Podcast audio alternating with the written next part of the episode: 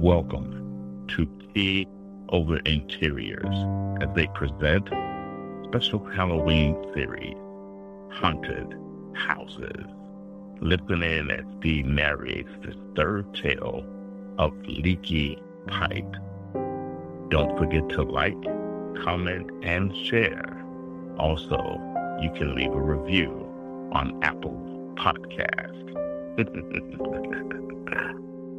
Enjoy.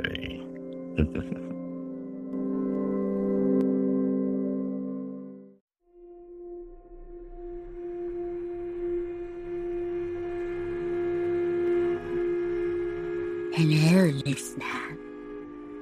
It's me, Dean. This week, I will be dropping into your feed with a few scary stories about haunted houses and the such.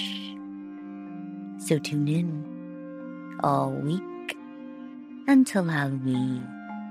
Happy listening.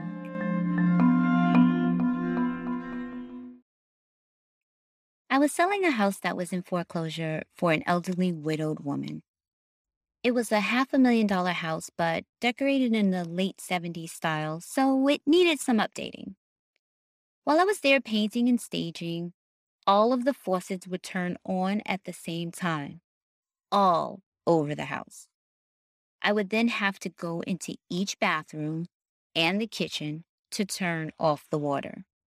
When the house was being inspected after getting under contract, I held my breath, hoping that the water faucets wouldn't turn on all at once with the inspector on site. The inspection was going well until I heard a very large stream of water flooding the basement.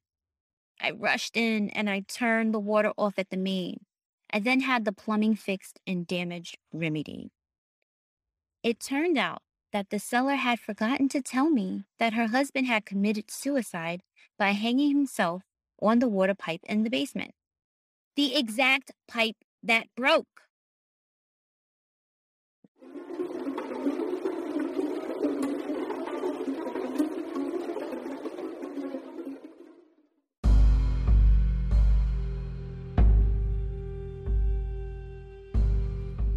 Thanks so much, listener, for joining us for our special edition of Over Interiors. Be sure to follow Truesdale Morrison Staging and Design on Instagram as well as Facebook, and check out our website at teaoverinteriors.com as well as truesdalemorrison.com. Don't forget to share this with your friends if you enjoy this podcast.